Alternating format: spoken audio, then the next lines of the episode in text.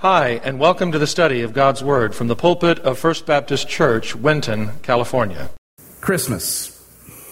Christmas is observed literally all over the world, and the traditions and customs are varied as the countries in which they are found. For example, in Australia, uh, Santa's sleigh is pulled by eight white kangaroos. Christmas dinner is then eaten outdoors and followed by a uh, visit to the beach and a game of cricket. I'll take the beach. In Germany, children decorate their Christmas lists with pictures and then leave them on the windowsill overnight, weighed down by a little bit of sugar so that they won't be missed by Father Christmas. The Christmas season begins December 16th in Mexico, Honduras, and El Salvador. This is the first of nine nights of a celebration called, and I apologize if I don't pronounce it correctly, Les Posadas and posada is the Spanish word for lodging. And the Christmas time posadas are colorful processions or, or parades that reenact Joseph and Mary's search for an inn. At the head of each procession is a child dressed as an angel, followed by two more children dressed as Joseph and Mary more angels, shepherds, and then the three kings follow. And everyone carries a lit candle. And as they walk, the participants sing special carols. And eventually, the procession stops at the house of a friend or a family member, and Joseph and Mary knock at the door and ask for a room for the night, to which the people inside the house say, Go away. And Joseph says, My wife is with child and needs a place to rest. Again, the people say, Go away. And finally, Joseph reveals the fact that Mary is about to give birth to the Christ child. The door opens and the procession goes in, and after a prayer is said, the party begins. Pinatas, special candies, sandwiches, fruit punch, singing, and games highlight the occasion. One more I'd mention is in Denmark. Uh, it's called the Christmas heart, and it's an interwoven paper basket in the shape of a heart, and it is made of red and white paper, which happen to be the colors of the Danish flag. And these paper hearts are put on the Christmas tree or used as mobiles. You know how we used to get for the kids the mobiles? And they are filled with candy and other goodies. And the Christmas heart is a traditional Danish symbol. Most Christmas trees, including the big tree in Copenhagen's Town Hall Square, are decorated with these red and white woven paper hearts. This Christmas heart is a piece of tradition that here in the United States that we don't participate as much. Yet I wonder if we might not begin a greater tradition, one of making absolutely certain that each of us develops a true Christmas heart. One deep inside of us that develops an expressed wish that we could, you know, put up some of the Christmas spirit in jars and open that jar later on in the following year so that we can remember how special this time really is. Harlan Miller once expressed a wish that was something like that, that we wish we could bottle it, that we could save it up for another time when maybe we're not feeling so joyful or we forget the reason why we celebrate, the reason why we live a kingdom life. Might be a good thing. But it's kind of wishful thinking, isn't it? Wouldn't it be much better if we could develop a true Christmas heart instead, instead of having to bottle it and go back to it later? What if we had that feeling all the time? The Lord says that we don't base a lot of our thinking upon the way we feel. But it's hard to get past the fact that when we celebrate Christmas, there is a certain feeling. And of course, that feeling changes over time as we go from children to adults. But it should be the same feeling.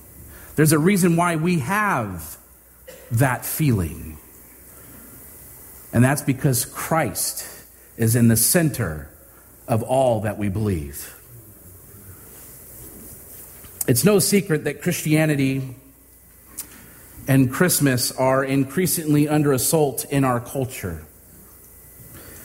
Not that long ago, a nativity display that had marked Christmas for nearly 40 years had to be removed from outside a Dallas, North Carolina courthouse after a complaint from the Freedom from Religion Foundation. And in another case, a nativity scene was removed from front of a city hall in Florida after a complaint from the same group. And in both cases, the city declined to pursue legal fights because of the potential costs. Certainly, none of us are happy about the direction of our culture when it comes to the way it treats Christmas and Christianity as a whole. But the question of how to respond to what is occurring leaves us with no easy answers, does it? The message this morning is going to take a different approach than I had first intended. But a couple of posts I read this week kind of got me thinking about the theme of God with us ought to impact how we deal with others, especially unbelievers. This time of year, when I think about the way that God came to be with the sinful world that rejected him, it seems to me that we could learn some important lessons from his incarnation. So I'm praying that the message this morning will help all of us to make some practical applications from what we'll learn. So this morning we'll wrap up this series of Good News of Christmas, and we've already seen that Christmas is good news because it means that we can fear not. Christmas is proof of God's sovereignty and His grace, and when we humbly seek Him and join Him where He is already at work, God allows us to live a life that is free from fear. We also saw that Christmas is good news because it reveals that there is a Savior.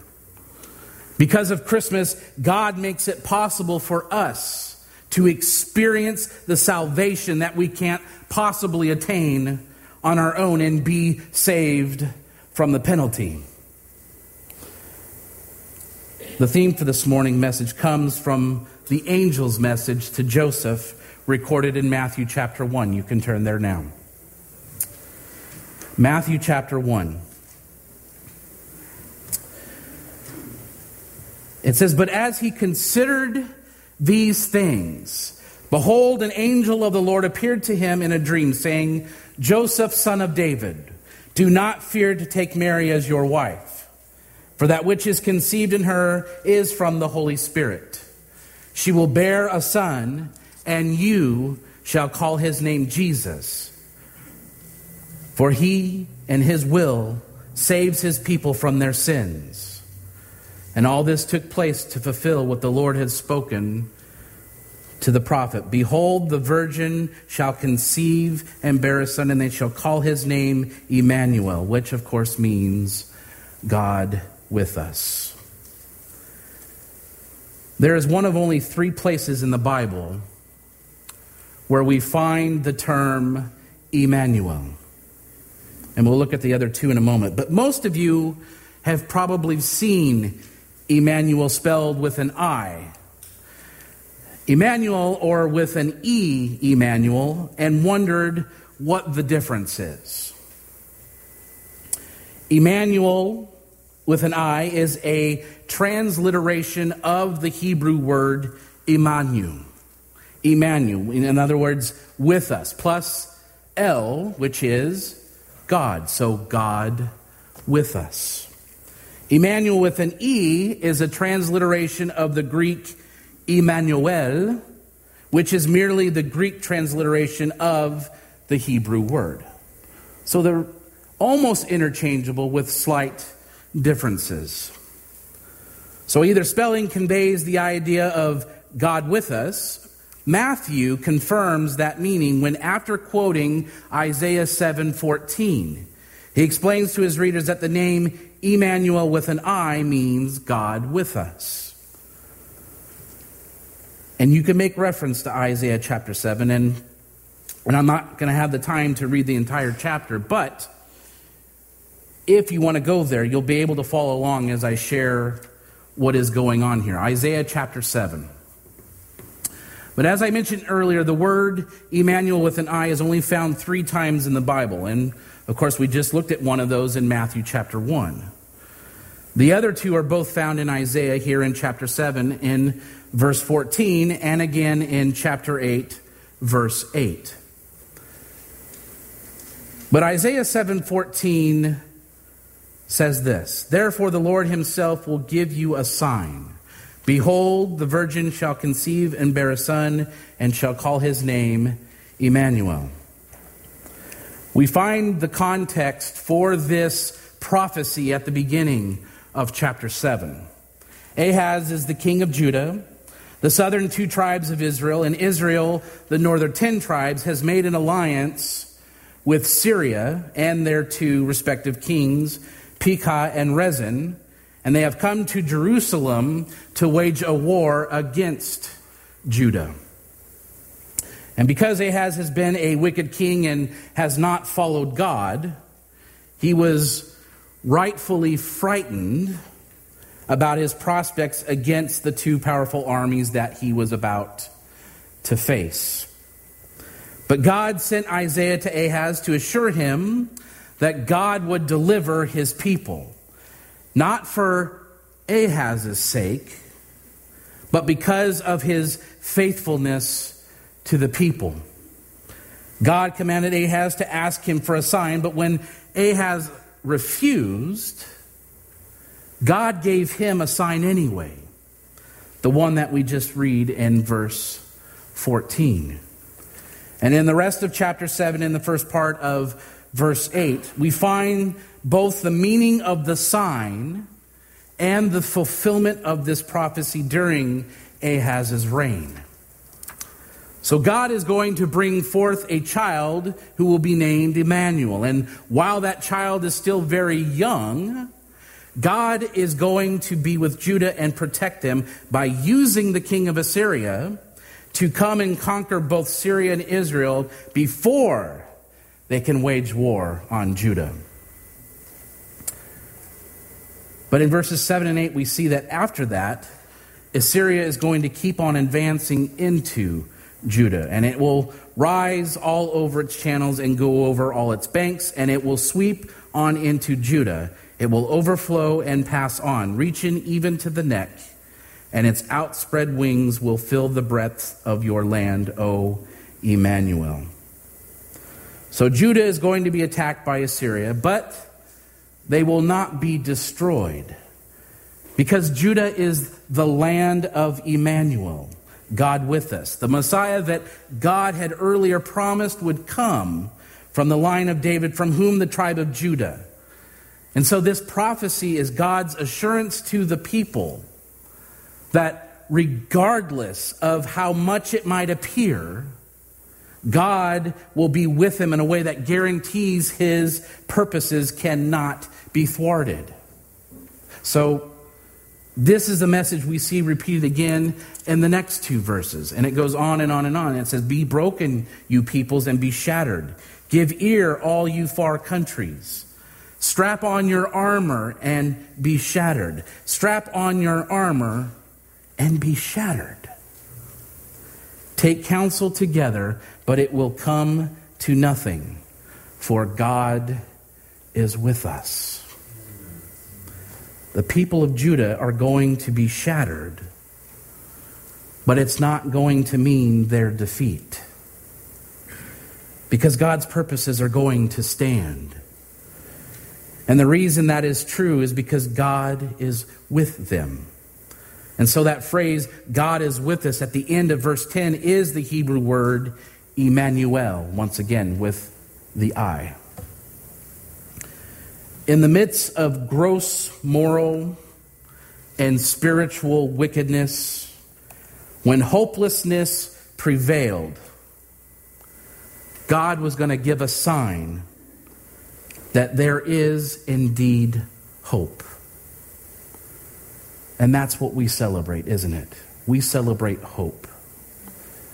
The idea that God would send his son to live, to die, and be resurrected for the sake of our salvation, and to gain us interest, entrance with him in glory. And over 700 years later, Matthew took that prophecy and applied it to the birth of Jesus. And so this is another instance of what we would call a double prophecy. One that had an immediate fulfillment in the present, but which also awaited a more complete fulfillment in the future. And I venture to say, when the Lord comes again, it might be called a triple prophecy. The Bible's funny with numbers, isn't it? And the number three is very important.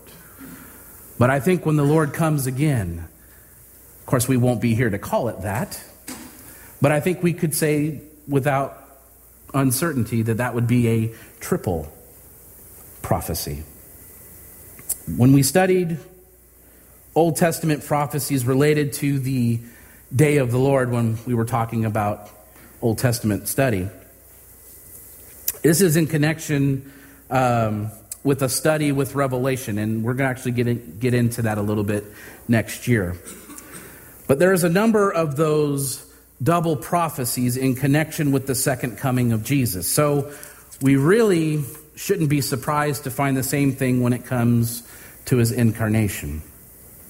By calling Jesus Emmanuel and connecting his birth with the prophecy in Isaiah, Matthew is essentially confirming that deliverance and salvation was coming to this earth in a most unique and amazing way. Jesus is the fulfillment of God's promise to always be with his people. Like I said, the sermon took on a whole different meaning for me this week, but originally I was going to go into some detail explaining the importance of the incarnation of Jesus of God coming to dwell with us in human form. But then I ran across a piece from 1965 that does that certainly more eloquently and memorably than anything that I could ever present to you. So, this is by Paul Harvey, and I want to give you the rest of the story. It says, Jesus humbled himself and left the glory of heaven to come here to earth and be with us so that he could, in the words of Paul Harvey, he says, speak our language and tell us not to be afraid and show us the way, to help us to see and understand. Last week, we talked about how our sin has separated us from God. But rather than waiting for us to come to Him, Jesus became Emmanuel, God with us. And the way he chose to do that has some important implications for us. So let me point out just two of them for you. First, we need to address those of you from the holidays and the ones that we're experiencing now. We know that sometimes they can be tough. Um, some of you have already expressed some things to me this morning, and I understand that those kinds of things can make us feel downtrodden and, and maybe even question why God would allow such things to take place, especially in people that we love, that we care for, or some people that we've known for a long time and we've prayed for. And as we go into a holiday like this, things become more heightened because we stress the importance of family, of getting together, to reaching out to those that maybe we don't reach out to during the year. But you know what it's like and the pain of that when we have separation, be it from death, be it from distance or broken relationships or some other reason. Maybe you're dealing with an illness of your own or with that of someone you love, and maybe you really dread this time of year because you're having financial difficulties or the stress of the season of itself is overwhelming. I had my overwhelming moment last night. Just the busyness of everything. I got caught up in it, and I allowed it to change my mood a bit. And while I've kept Christ in the middle of all the celebrations, I found myself dwelling on something that I could not control, even though I tried my best to. But I could not control it, and I forgot to remember how blessed I was to be in that situation and to be in a place where God, I know, has placed me for a reason. And I had to sleep on it. And I remembered this morning. And it brought me back, uh, almost like I had that extra bottle waiting for me so that I could open up and say, oh, yeah, Christmas joy, right? But then I remembered. As believers, I needed, we need to remember that the Christmas spirit and how it takes us and how it should affect us.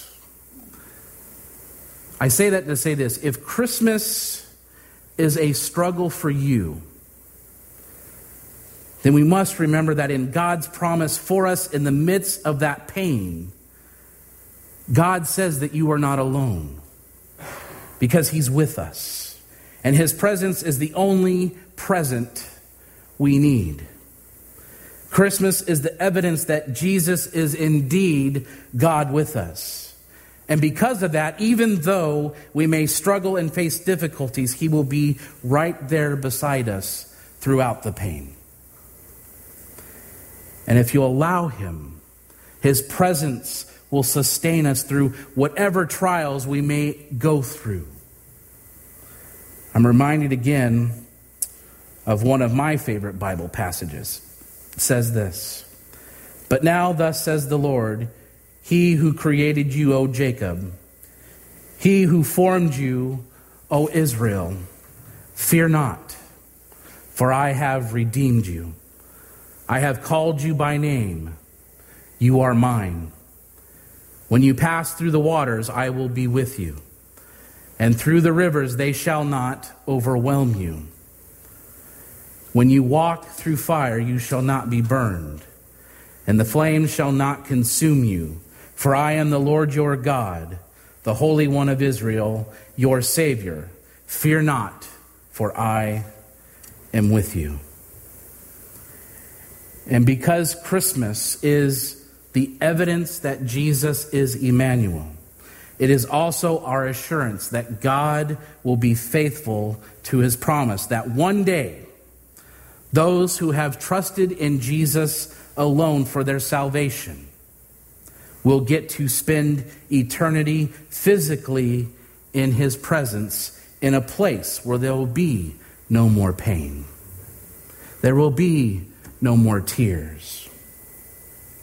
So, if Christmas is a tough time for you on any of these reasons, take comfort in the fact that Jesus is with you. And the Christmas spirit is praise and worship. Matthew 2:11 says on coming to the house they saw the child with his mother Mary and they bowed down and worshiped him. The wise men, the three kings, when they found Jesus, fell down and worshiped him. And still today, wise people still worship Jesus. Listen to this letter written to God. You see, God, it's like this. We could attend church more faithfully if your day came at some other time. Because you have chosen a day that comes at the end of a hard week. We're just kind of tired. Not only that, but it's a day following Saturday night. And Saturday night is when we get to go out and have a good time. And often it's after midnight when we get home, and it's almost impossible to get up on Sunday morning. And you must realize that you have picked a day in which the biggest newspaper takes longer to read, those of you who still get the paper. And it's the day when the biggest meal of the week must be prepared. We'd like to go to church and know we should, but you've just chosen the wrong day. Now, maybe you and I wouldn't come out so bluntly and talk to God that way. But in our life practices, we communicate just that, coming up with all kinds of excuses to not worship Jesus. The true Christmas spirit is about praising and worshiping our wonderful Christ. Philippians 2 8 through 11 says this And being found in appearance as a man, he humbled himself and became obedient to death, even the death on a cross. Therefore, God exalted him to the highest place and gave him the name that is above every name, that at the name of Jesus every knee should bow in heaven and on earth and under the earth, and every tongue confess that Jesus Christ is Lord to the glory of God the Father. One day, we will all worship either because we choose or after death because God chooses. And secondly, the Christmas spirit is sharing Jesus. It's a gift we all need to share. Luke 2:17 When they the shepherds had seen him the Christ child they spread the word concerning they had been told them about this child. Those early shepherds spread the word about Christ. And Acts chapter 8, verse 4 says of the early Christians, those who had been scattered preached the word wherever they went.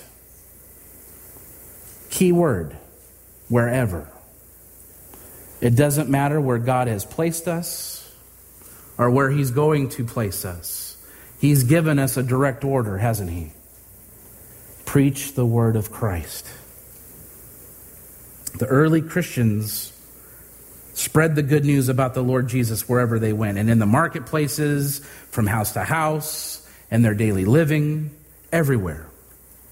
And we need to do the same thing. The great preacher Charles Spurgeon once said, If the kingdom is ever to come to our Lord, it will never come through a few ministers, missionaries, or evangelists preaching the gospel. It must come through every one of us preaching it in the shop and by the fireside when walking abroad, when that preaching the word of God in the churches is not enough to get the job done. It can't fall here, it lies there we have a job to do. If Christmas is about anything at all, it is the matter of telling the world about the Christ who came to save them from their sins and give them a home in heaven. The Christmas spirit is about sharing Jesus. And finally, let me come back to where we began this morning so we can see how the idea that God is with us should impact how we deal with others, especially unbelievers, and during the Christmas season. It seems to me that the way Jesus came to be with us is instructive. The way he dealt with all of mankind ought to be the model for the way that we deal with others. First of all, Jesus came humbly. As we've talked about before, he chose to be born to an unwed teenage mom who was betrothed to a carpenter. And when he was born, he was placed in, of all things, an animal's feeding trough, surrounded not by royalty or the rich and famous, but by Mary and Joseph, some animals and lowly shepherds. Second, as Jesus grew up, he began to engage with other people. He always invited people to become part of his kingdom. He never tried to coerce them. He treated people with grace and mercy. And although he never condoned sin and he pointed out people's sin when necessary, he always did that in a very loving and gracious way. He, as Paul would later exhort his followers to do, spoke the truth in love.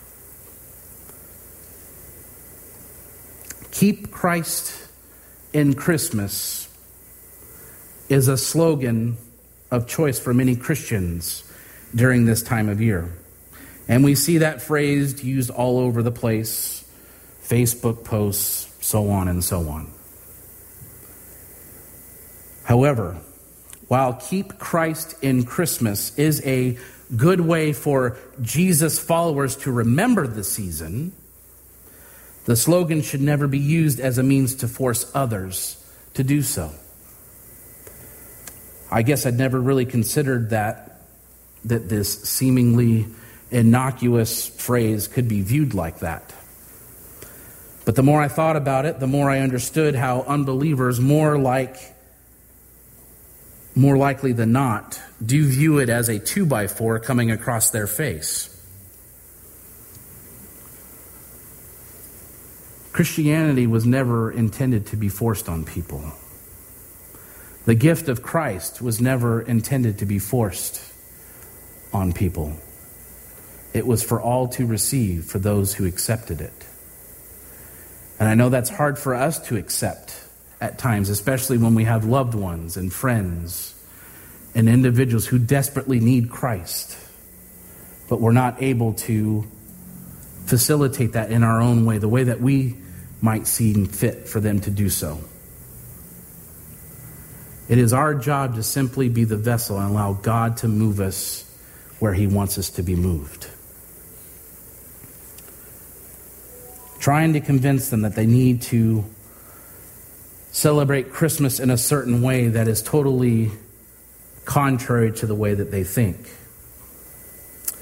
Trying to force the message of Jesus' birth into the pattern of the world is an exercise in futility. I think you might agree with me. But it seems to me that the same logic applies to making a big deal about whether some person or some business says Merry Christmas or happy holidays. Do we really think arguing about that is ever going to convince anyone to check out who Jesus is or attract them to investigate his body, the church? I bet I would get different answers here. And you're both correct. We have an opportunity to share Christ on a daily basis. And I believe if we're led by the Holy Spirit, He will lead us into those conversations and allow us to direct it in the way that not the way we want, but the way that God would have us do so. Given the manner in which Jesus came to be God with us, I think there is a better approach that is more consistent with the way He came. I think the author of this summed it up very well with this approach. It says, Advent and Christmas is the church's time to reflect, ponder, and anticipate the king's arrival. And as we wait for his return, and we should point people to the story and invite them to experience it themselves. However, the means we use to do so should echo the means God used humility, invitation, and embrace. Keep Christ and Christmas is a good way for us to remember this season, but the slogan should never be used as a means to force others to do so. Why is that? Because Christmas is proof enough of how much God loves us. What about that first Christmas? A lot of us are caught up in the cost of Christmas, understandably, and it's even worse this year. But was the first Christmas costly? Think about that. Was the first Christmas costly? Sure, it was. It cost Mary and Joseph the long trip to Bethlehem and then the journey to Egypt to protect Jesus from Herod. It cost mothers and fathers in and around Bethlehem the massacre of their babies by Herod. It cost the shepherds time from their work from a journey to Bethlehem. It cost the wise men a long journey and expensive gifts. It cost God the Father his son. It cost Jesus his life. Philippians chapter 2, verses 6 through 8. Is Christmas costly? Yes. Is Christmas too costly? Christmas is too costly if it does not mean hope. Period. The world has been looking for the Messiah for years. The waiting had become long, and the world was almost without hope when the angels brought their message of hope. And those who know the Christ will never be without hope. The hopeless are all those without Christ. So Christmas is too costly if we don't experience the forgiveness of sins. Many people have overlooked the true meaning of Christmas. If we forget that Jesus' purpose for coming into this world was to seek and save the lost, then yes, Christmas is too costly.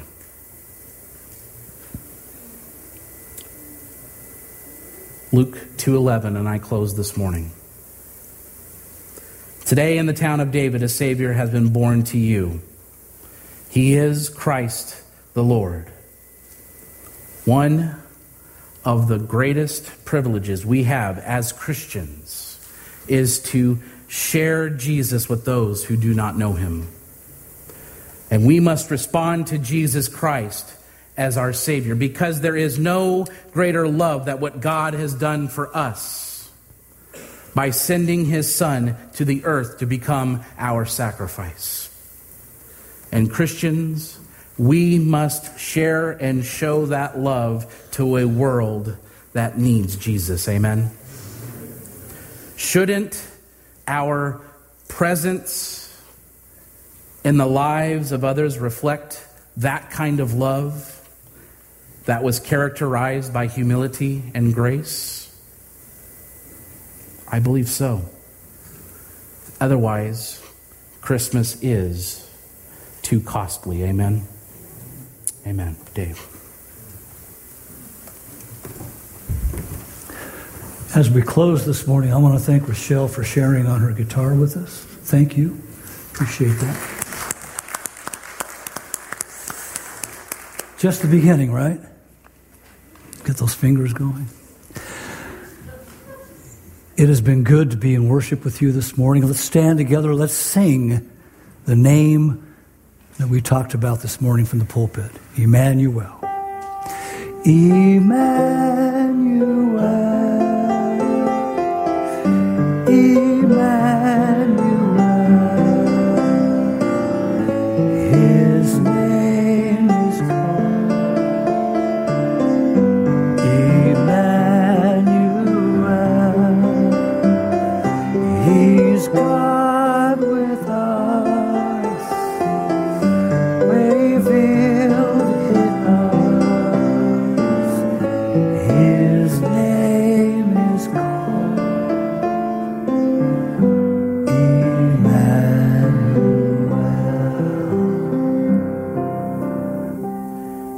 Reminder to join us this evening, 6 o'clock, for our candlelight service. Again, those involved, please be here by 5.15 as we practice for the reading of the Christmas story and for us to have an opportunity to reflect and a time for us to remember why we celebrate what we do. Again, join us again, 6 o'clock this evening. Heavenly Father, thank you so much for our time together. And I pray that, Lord, if there are those individuals here who do not know you and are not privy to that story of long ago, Lord, they're in the right place. And Lord, I pray that you speak to their hearts and that you bring them back this evening for another opportunity to hear your story, which is our story, Lord. Thank you that you loved us so much that you sent your Son as the ultimate gift for us sinners. Thank you for who you are, what you are, and why we're here. And that's to praise and worship you. Again, thank you for our time together this morning. And all of God's people said, Amen. The Bible says, if you confess with your mouth the Lord Jesus and believe in your heart that God has raised him from the dead, you will be saved. If you've never trusted in Jesus Christ as your personal Lord and Savior, we invite you to call on Him now and through a simple prayer of faith, give your life to Him. If you're not attending a church that honors the Bible as the Word of God, we encourage you to locate and begin attending such a church in the area where you live. The message you have just heard was preached from the pulpit of First Baptist Church, Winton, California. For more information on the ministry of First Baptist Church, Winton, please visit our website at wintonchurch.org org.